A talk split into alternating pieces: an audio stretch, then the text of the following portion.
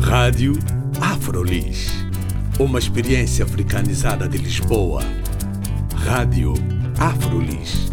O audioblog onde podem saber mais sobre afrodescendentes a viver em Lisboa. Visitem também a nossa página de Facebook, Rádio Afrolis. Olá, bem-vindos e bem-vindas à Rádio Afrolis. O meu nome é Carla Fernandes. Hoje vamos falar sobre um espaço chamado Ateliê Aberto, um espaço de artistas para artistas, aqui apresentado por Malenga, músico e artista plástico moçambicano.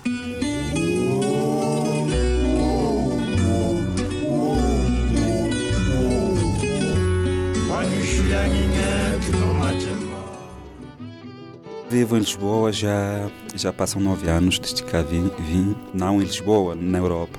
Em Lisboa, estou em Lisboa mais ou menos cinco anos e meio e vim cá através de bolsa de estudo para estudar arte e depois decidi ficar por aqui. E tu és um artista bastante completo, tu, tu fazes música, tu também uh, tens, fazes esculturas e também pintura, não é? Qual é a tua abordagem a essas três vertentes? Para mim é muito simples, né? Quando decido me expressar, por exemplo, a nível de artes plásticas, é só ter disponibilidade para isso e consigo ir até lá. E quando quero expressar-me como músico, também a situação flui normalmente, né? Portanto, no fundo não é uma escolha, não é? Mas é um dom, não é? Tu acabas por ser um dom, uma pessoa que consegue tocar e pintar, nem toda a gente faz isso. Talvez eu tenha mais tempo para essas coisas, né? Acho que todo mundo, se tivesse tempo suficiente para isso, de certeza ia conseguir fazer, não é mesmo? Né? Achas que para além do dom também é uma questão de empenho, não é? Exatamente, é dedicação, dedicar-se, porque eu desde o princípio só vivi a nível da arte, dedicando-me na arte.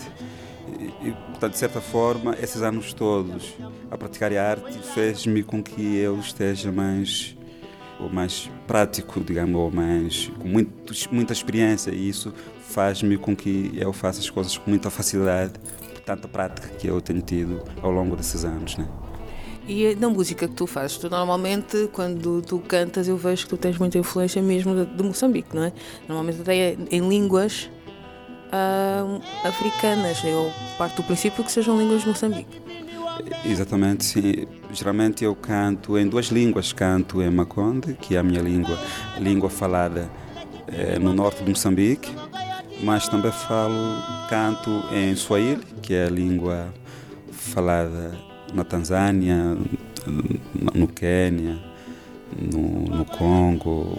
E em Moçambique também. Moçambique também, na região norte, por exemplo, na minha região, de onde eu provenho. E, portanto, ao mesmo tempo, é uma língua considerada como língua franca a nível da África e é uma língua de trabalho na, na OA, na Organização da União Africana. E quando tu fazes a tua música aqui, como é que tem sido a, aceitabilidade? Porque muitos dos músicos, para além de cantarem em, nas línguas nacionais deles, não é? cantam também em português, mas eu, eu a ti nunca te via a, a fazer isso. Pois, eu geralmente quando quero cantar, quando quero me expressar artisticamente, prefiro voltar, estar na minha região e comunicar-me como se estivesse lá.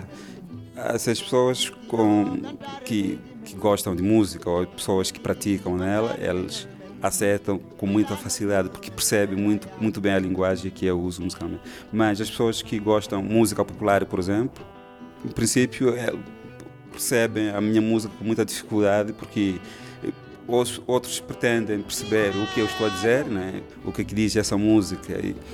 Mas o músico não é só por aí, ele vai mais na melodia, como essa música foi feita. Né? Essas coisas, a composição dessa música, como é que ele está. Então, é, isto aqui, é, uma pessoa, um praticante de música acha muito engraçado. E tu começaste como músico, procurou espaços onde ele podia tocar, acabaste por conhecer provavelmente muitas pessoas.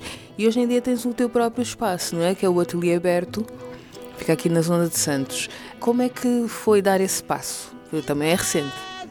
Sim, este espaço é recente e este espaço não é só meu, é um espaço de muitos sócios pessoas que fazem parte desse, deste espaço, apesar que eu, por enquanto, sou responsável, mas o espaço pertence a muitas pessoas. Então, podes dizer como é que funciona essa divisão do espaço? Isto é uma associação, é um espaço meu e eu convidei uma associação para, para estar aqui a trabalhar comigo. Porque isso, no fundo, é o que é um, é um ateliê ou um estúdio ou como quisermos saber, mas é um espaço onde os artistas podem se expressar.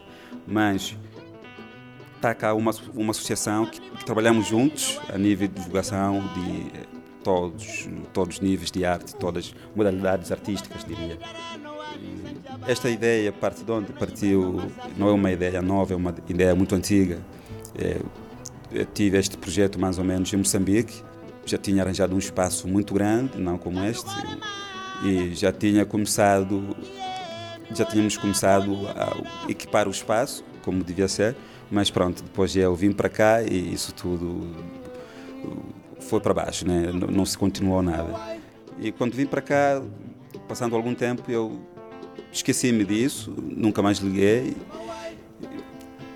e fiquei a trabalhar numa associação mais tarde vi que era muito importante que eu tivesse começassem a pensar o que tinha iniciado em Moçambique, sobre um espaço cultural com mais artistas que pudessem se dedicar, dedicar nisso. Portanto, até cheguei a falar com artistas muito conhecidos aqui em, Lisboa para ver se podíamos criar um espaço comum. E pronto, como sabe, cada um tem, cada pessoa tem o, a sua área de prioridade, tem o seu programa de vida. E agora, eh, como é que é ter um espaço onde também recebes outros, outros músicos, não é? Porque agora já é o contrário.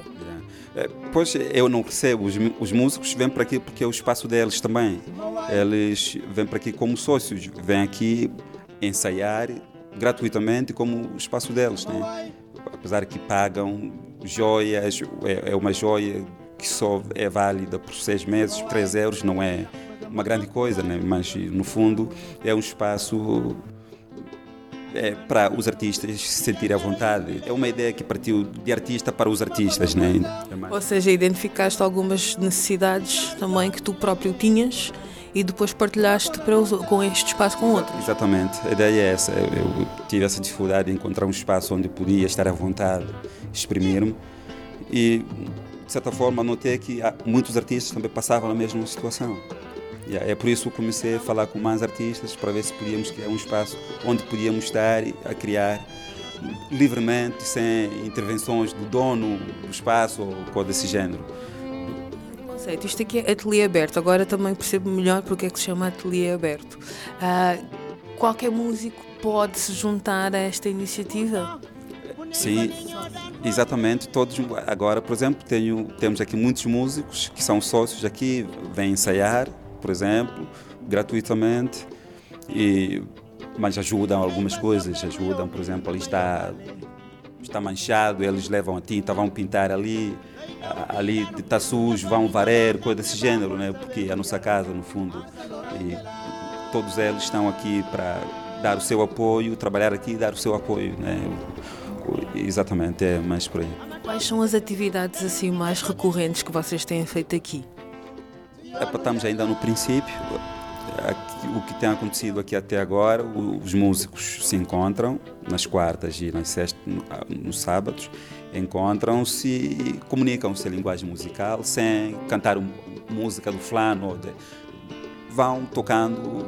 Vão, a chamada jam session. Exatamente, jam session, jam session vão, vão praticando, vão, vão se comunicando musicalmente, né? no fim.